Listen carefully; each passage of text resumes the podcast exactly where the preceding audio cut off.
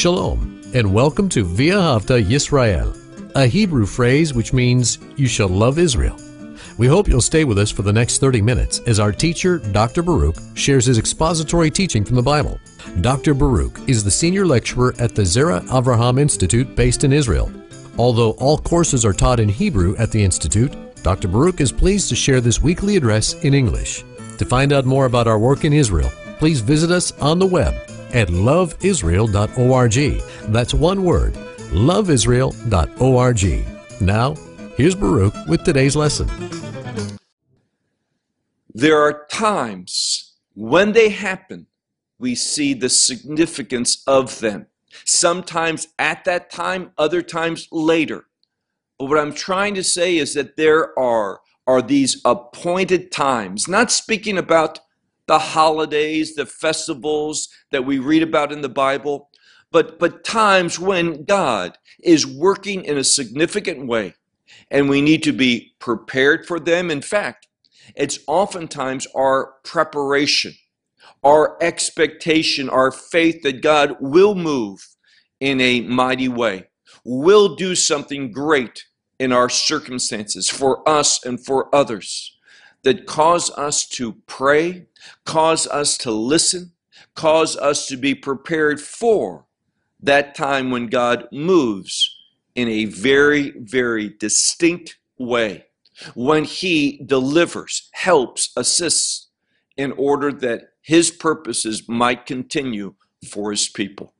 Take out your Bible and look with me to the book of Esther and chapter 7. The book of Esther and chapter 7.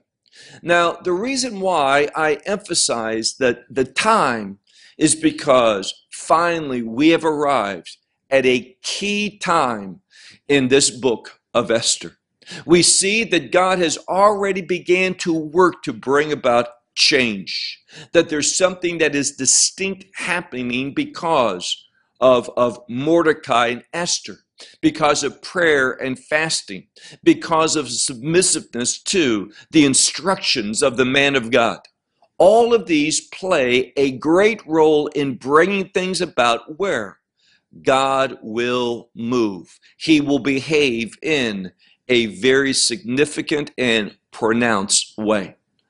Well, we know that, that Esther, based upon the instructions given to her from Mordecai, she went and she petitioned the king that, that the king might come to her banquet and not come alone, but with wicked Haman.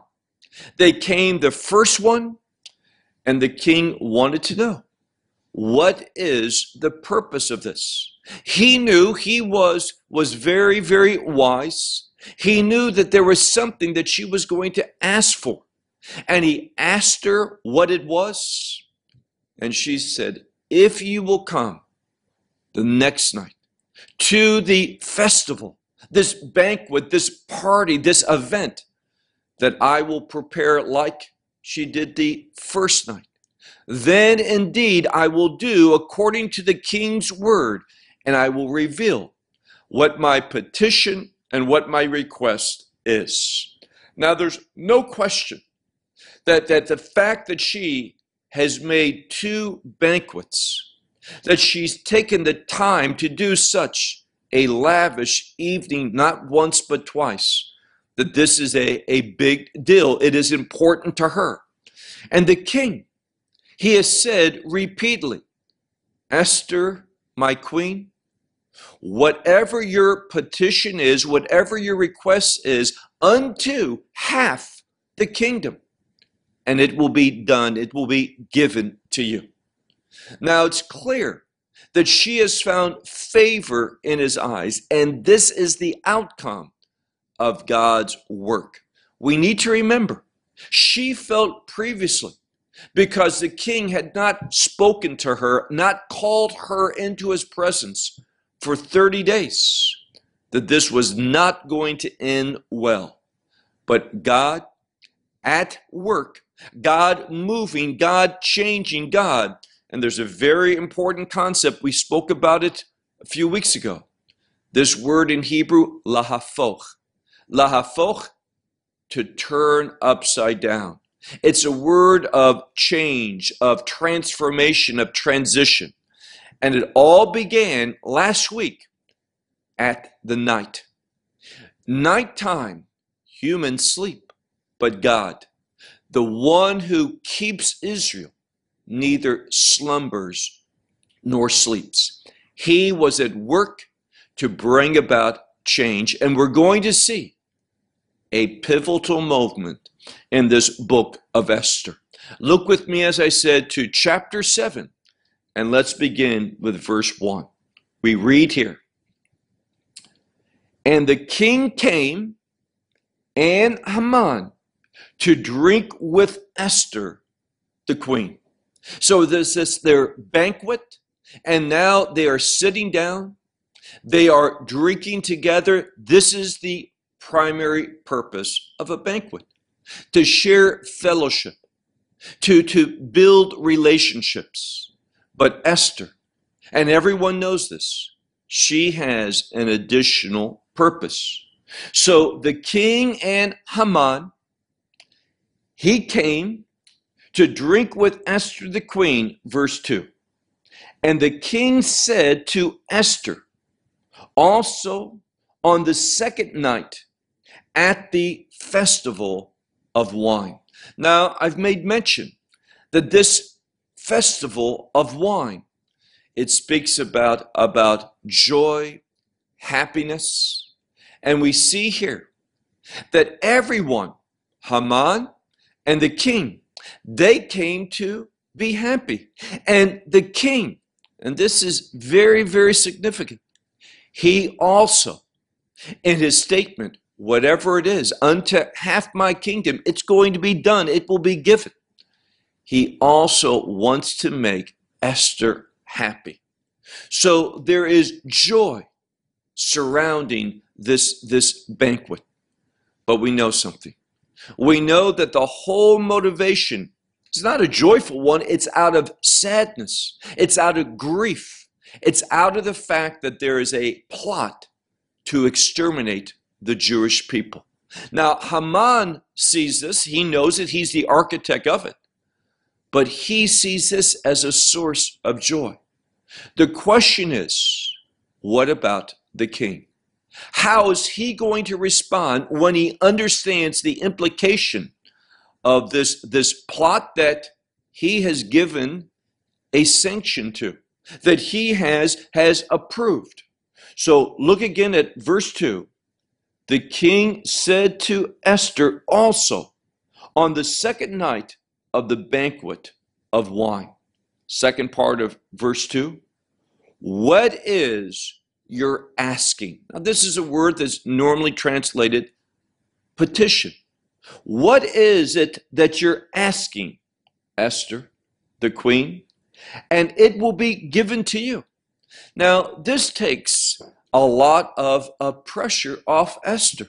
The king has already said, I'm inclined to do what you want.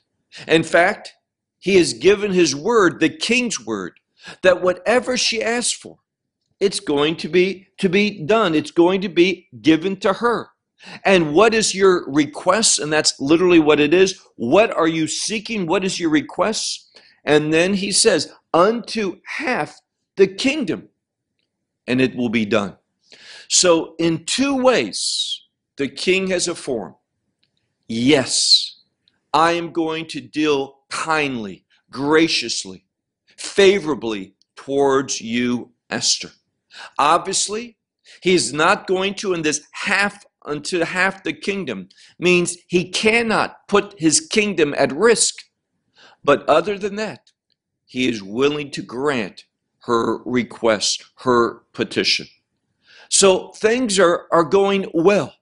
Now, the fact that he says unto half, not only do we learn from that that he's not going to injure his kingdom, he has a responsibility that goes beyond himself and his queen.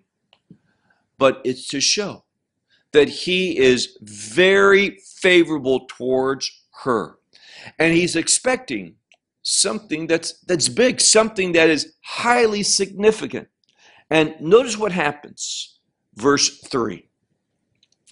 And Esther the queen answered, and she said, If I have found favor in your eyes, O king, and if concerning the king, it's good.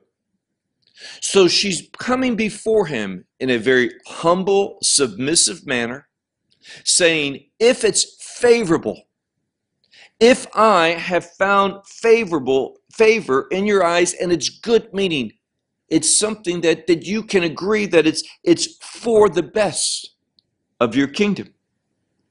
And now she's going to reveal what it is. Now again, I've tried to emphasize that the king he believes that this is going to be something huge, something of, of great personal significance, and probably something that is expensive, something that is difficult. He's inclined to do it. He has promised it will be done. But notice what she says. Verse, verse 3, second part. That it shall be given to me my life as my asking, as my petition, and my people as my request. What does she ask? That she's not killed and that her people are not exterminated. Now, this is something that the king never considered. He never considered that this plot of Haman would impact him so personally. But we find that Haman doesn't care about anything. He doesn't think about the implications. Now, there's a principle for us. When we are being manipulated by the enemy, it's usually because we do not think through the implications. We're only thinking as Haman did, what do I want? What is pleasing to me? I'm not thinking about how it impacts others. And what does this show? A lack of? The lack of love for others. We've seen the foundation of the Torah, and this is from Messiah. He taught that the second great commandment, like the first, is based in love. Love your neighbor as yourself. Haman was not thinking about anyone else. He was only thinking about what was his desire, not how it would impact someone else, certainly, not how it would impact the king, how it would impact the kingdom, only himself. So when she says, Let it be given to me my life as my petition, and my people as a, a request, for, now verse 4, for we have been sold, I and my people, to be destroyed, to be killed, and to, to be annihilated. That word, le'abed, to perish. So she says, this is a big deal. We're not wanting wealth. We're not wanting something that's material. We're not wanting something that is, is of this world for the sake of the gratification of the flesh. She says, What I'm asking for is the life, my own life, and the life of my people. That we would not be exterminated by the plan of, of Haman. Now look at verse verse 4, the second part.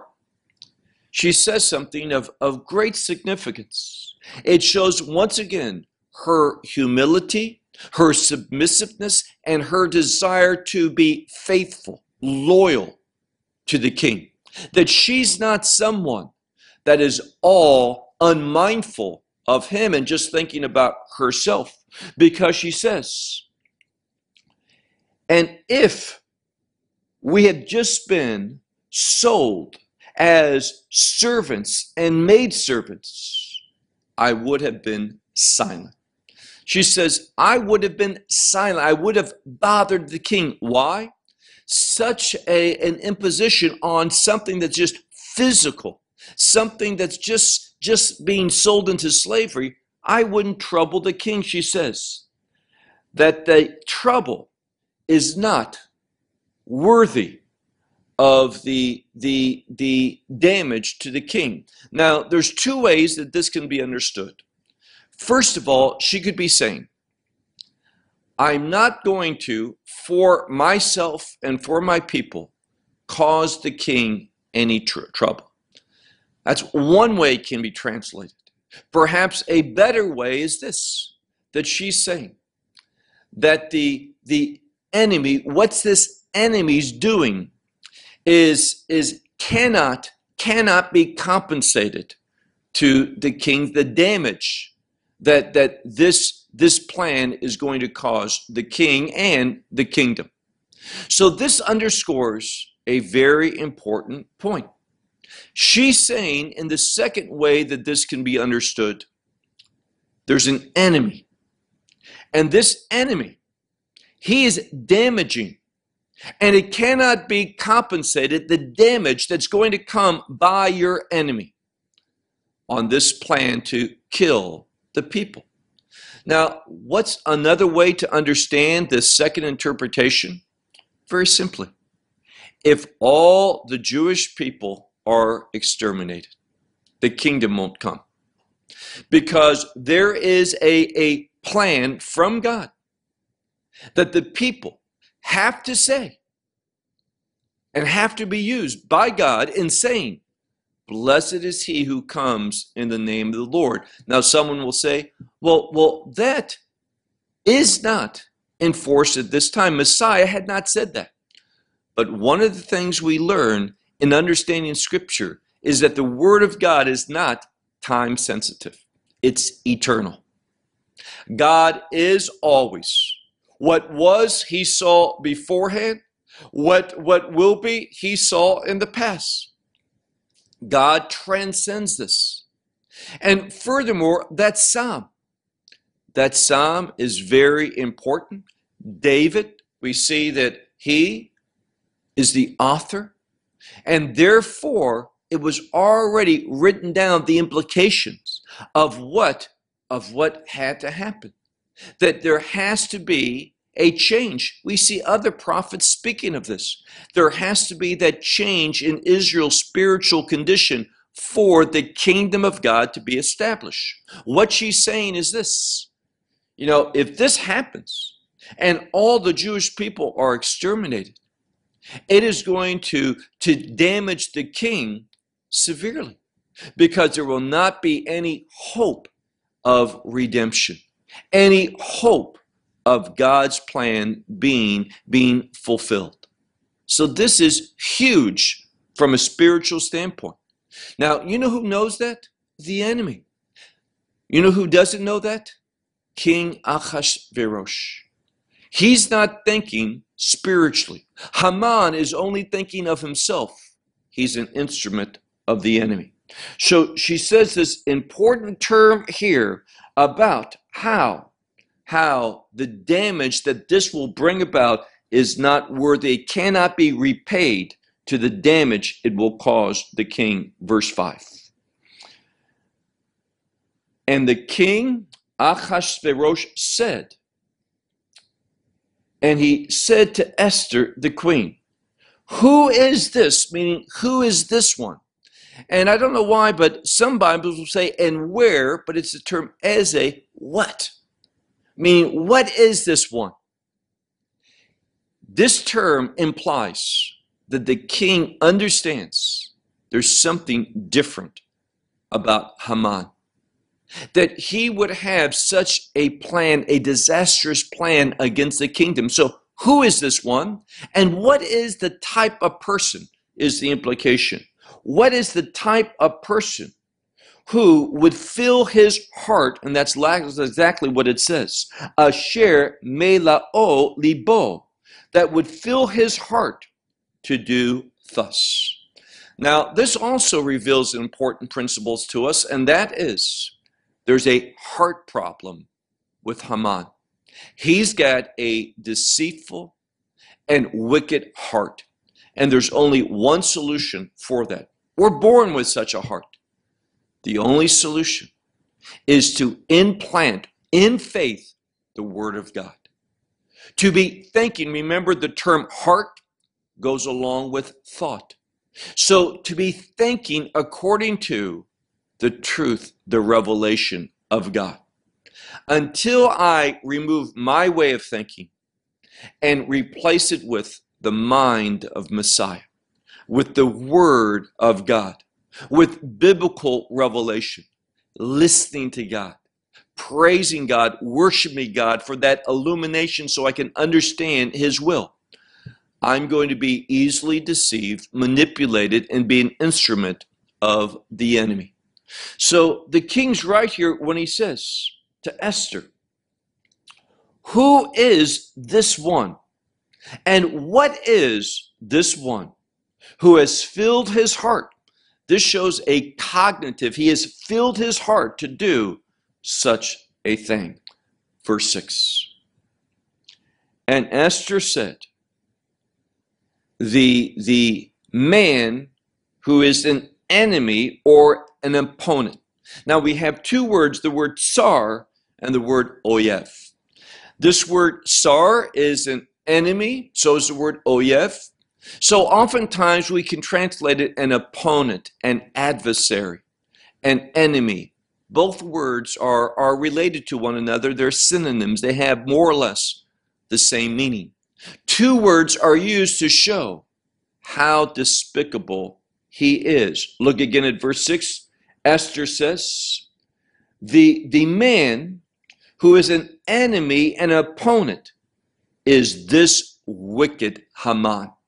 Now, it's greatly important that we see the adjective that describes Haman. She says, this wicked, this evil Haman. Now, the reason why I believe it's so important is because this word ra for evil or wicked, it shows in the simplest meaning that which is against the will of God, the purposes of God. And again, this has so much practical spiritual wisdom. We need to ask ourselves, what am I seeking? What is my life based upon? Am I pursuing the will of God or am I pursuing that which is evil? There's only two possibilities.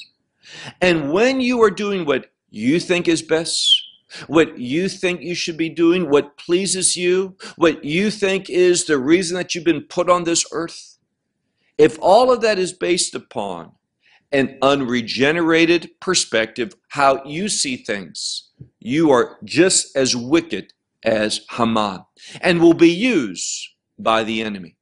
It's only when we say, not my will, but your will, O God.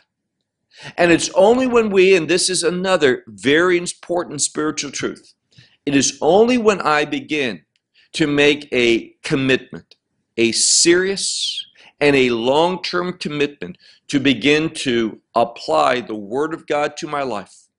It's only when I have a, a consistent obedient. I want to say that again. It is only when you have a consistent obedience to, to the Word of God that you're going to begin to discover, to have revealed to you, for the Spirit of God to lead you into what truly your calling is. You, you don't receive a call out of emptiness.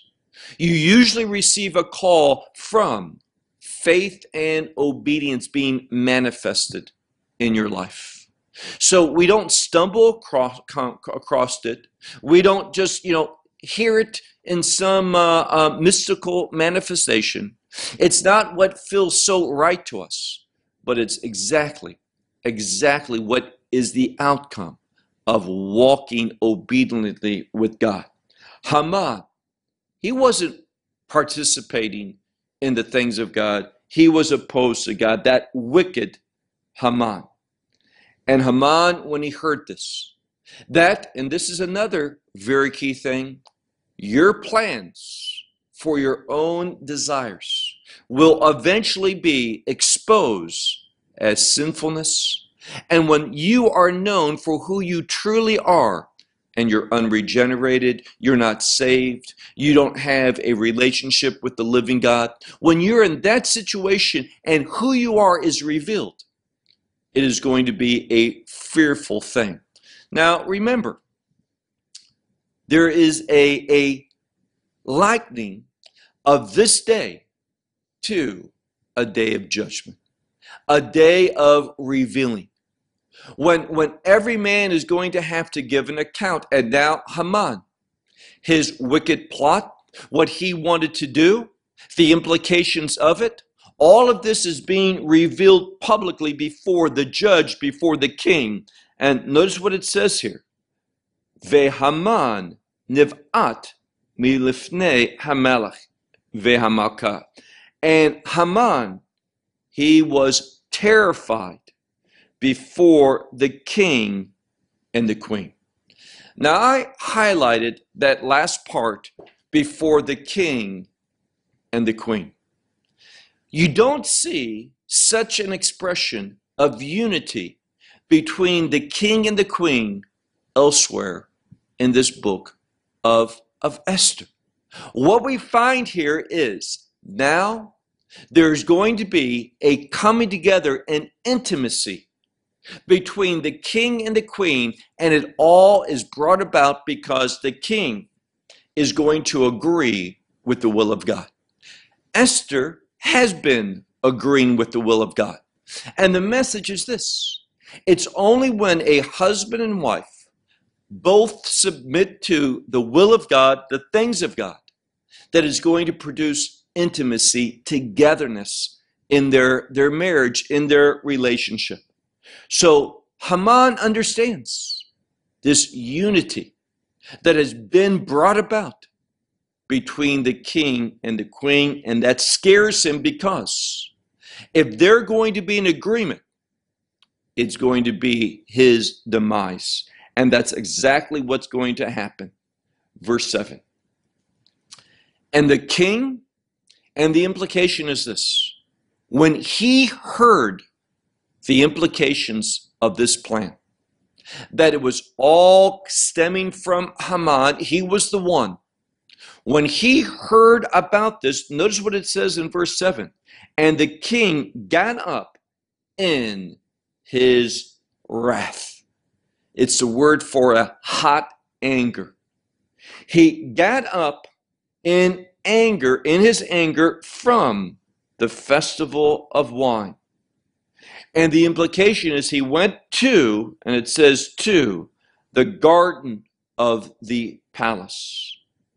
And what happens?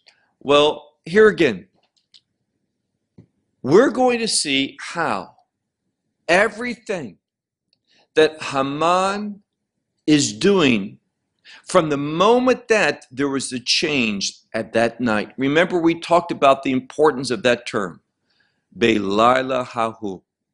From that moment, everything began to do bad, go bad for Haman. We remember that his wife and his wise counselor, his friends, they said something in unity. They said, if Mordecai is, is of the seed of the Jewish people, then you will basically be destroyed before the one that you are beginning to fall before. And it's very important this falling. Haman is in a position where he's going down. And the key word here is the word nofel for falling. And why is that so so significant? Well, look at what happens. We see the king gets up and departs out to the garden of the palace in his great anger, his wrath. But we see Haman, second part of verse 7. But Haman, he stood to seek his life. Now, isn't it interesting? It begins with Esther seeking her life. He already knows Haman, this is not going to end well. The king's angry at him, so he's petitioning and bowing down. We'll see this in a moment. He stood to seek his life from Esther the queen. For he saw that the conclusion unto him was what? That same word, ra, evil. What does that mean in his eyes? Now, what's happening is the will of God is taking place. God is at move, but what's so interesting is that what God sees as good, Haman sees as evil. And this just supports what we learn in the days or in the prophecy of Isaiah and in his time, when Isaiah said, That which is good is going to be called evil, and that which is evil is going to be called good. This, this wrong ability to discern what is right. Haman, he, he doesn't see it correctly.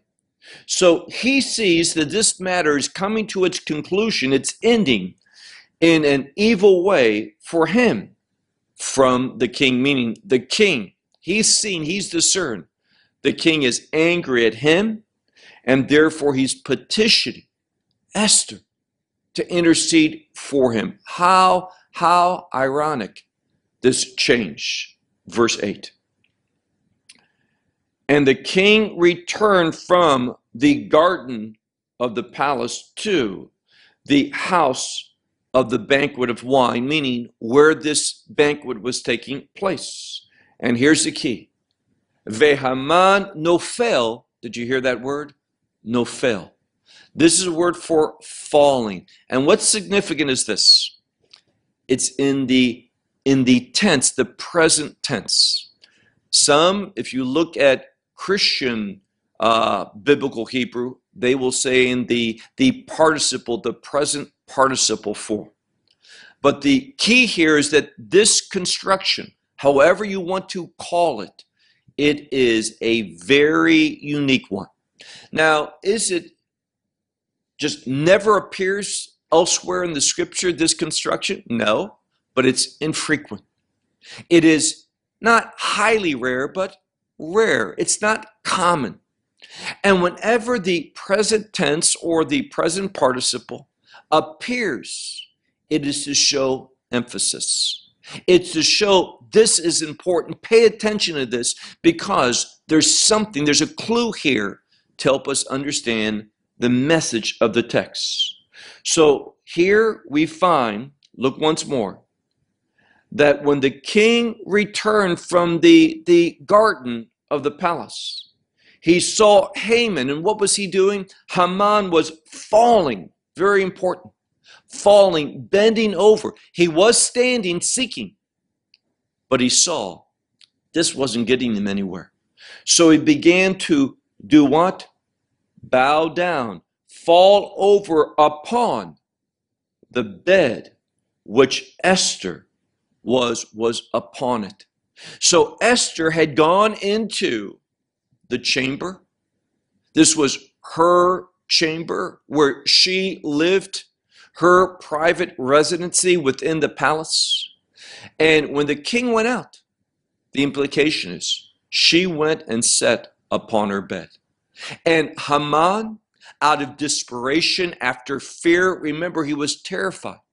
He stood and then he went further he went and he pleaded for his life, bowing down, falling upon the bed of Esther, which is simply not done.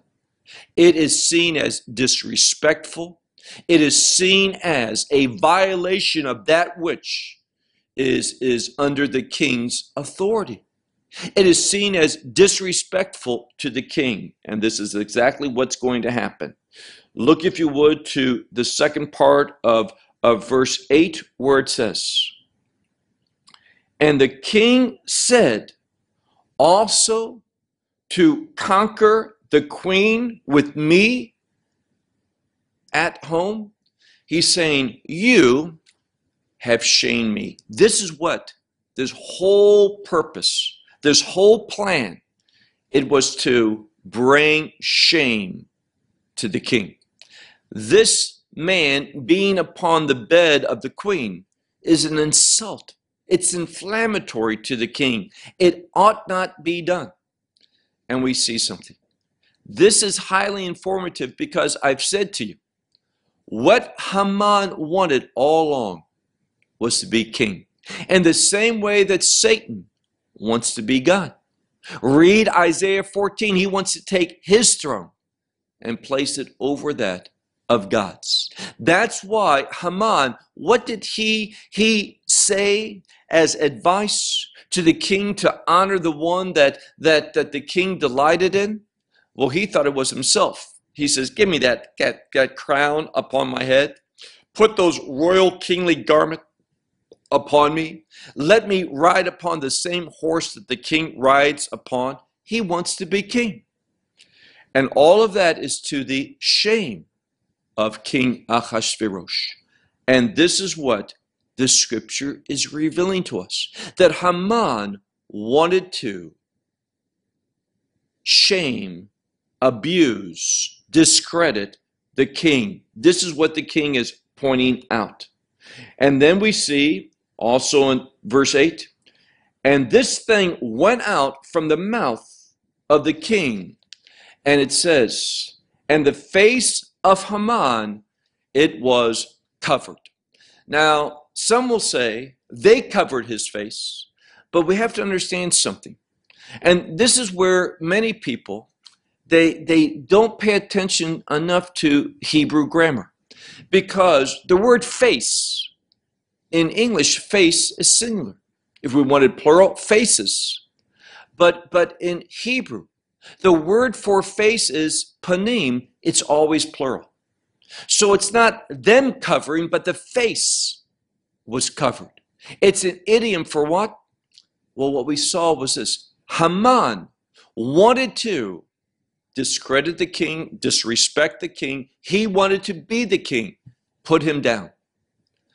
But in the end, it is the one Haman who is going to be shamed, having his face covered. It's an idiom for, for being shamed in a very, very great manner, in a very significant way. Now, verse 9.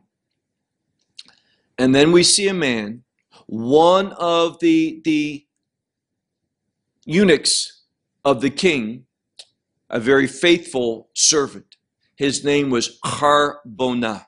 Harbonah, one from the eunuchs before the king, he spoke. He says, Also, behold. Now, this is an exclamatory, meaning it's, it's exclaiming something, it's emphasizing, it's making it emphatic.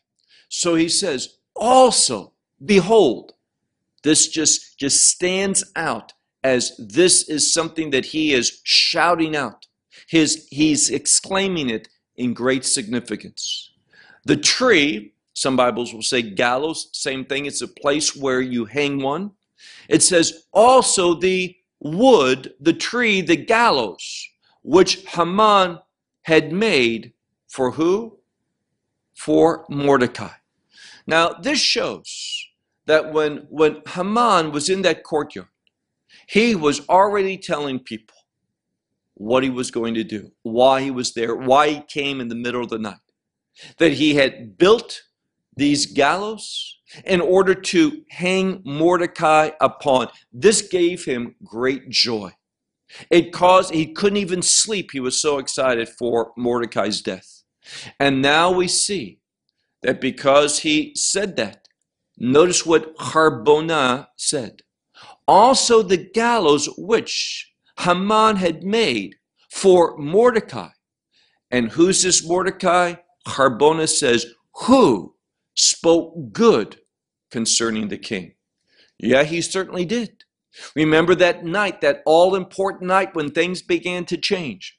What did King Ahasuerus learn?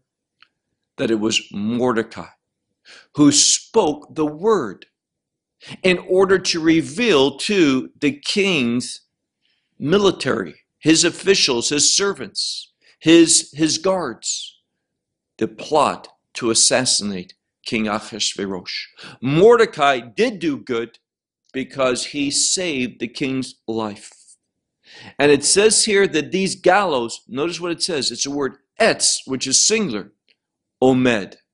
Once again, it's that unique construction that causes emphasis. this, these gallows are standing at the house of Haman. And they're 50 cubits high. Now, remember, 50, we learned this. 50 has to do with liberation, freedom. Remember, 50, what you come into your mind? Jubilee. And Jubilee is all about freedom, liberty. What we see is that judgment, this is where this is going to. We are moving now into a different phase in the book of Esther judgment. And judgment is going to bring about a glorious change. You should write down that biblical truth. Judgment brings a glorious change. That's why when God judges in the book of Revelation, his wrath is poured out. The heavens rejoice. The heavens are praising God for righteous and just is his judgment. And what we're seeing here is that same thing. This judgment is going to bring about a good outcome. It's going to put the kingdom in a much, much better situation than it would have been in if Haman's plot would have been successful.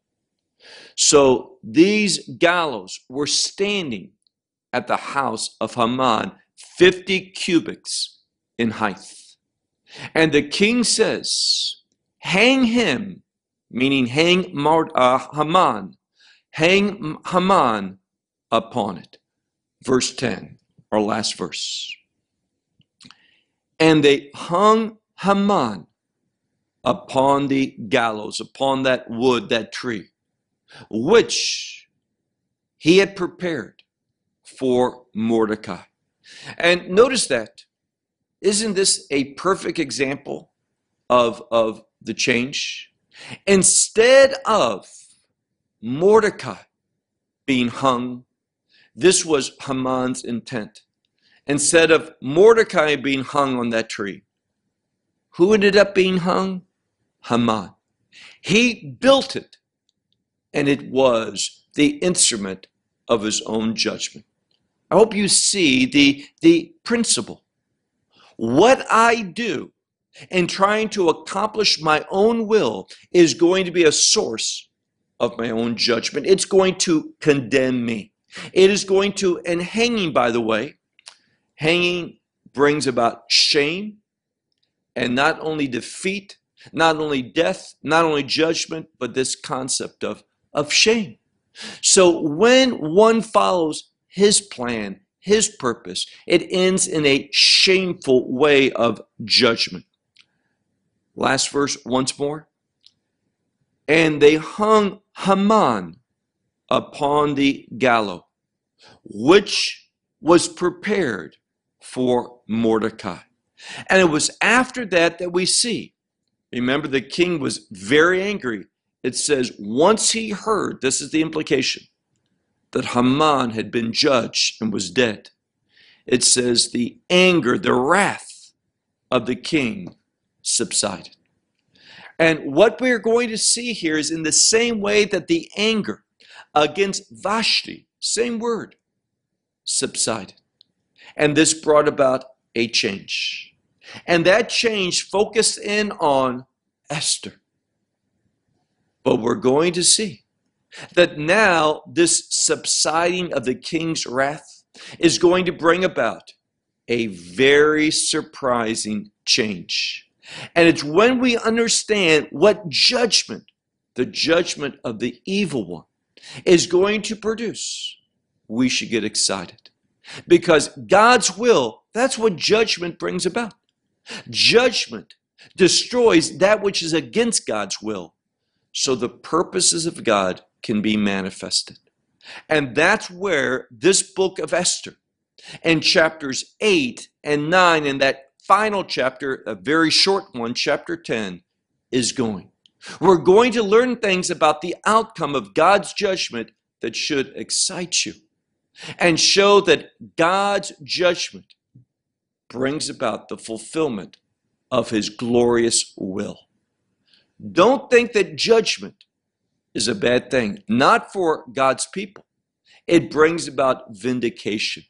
There is an inherent relationship between redemption and being made ready for God's judgment, that this judgment time is going to bring about a wonderful conclusion for his people. Well, I'll close with that until next week when we enter into chapter 8 of this scroll of Esther. Until then, may God bless you. Shalom from Israel. Well, we hope you will benefit from today's message and share it with others. Please plan to join us each week at this time and on this channel for our broadcast of loveisrael.org. Again, to find out more about us, please visit our website, loveisrael.org. There you will find articles and numerous other lectures by Baruch. These teachings are in video form. You may download them or watch them in streaming video. Until next week, may the Lord bless you in our Messiah Yeshua, that is, Jesus, as you walk with Him. Shalom from Israel thank you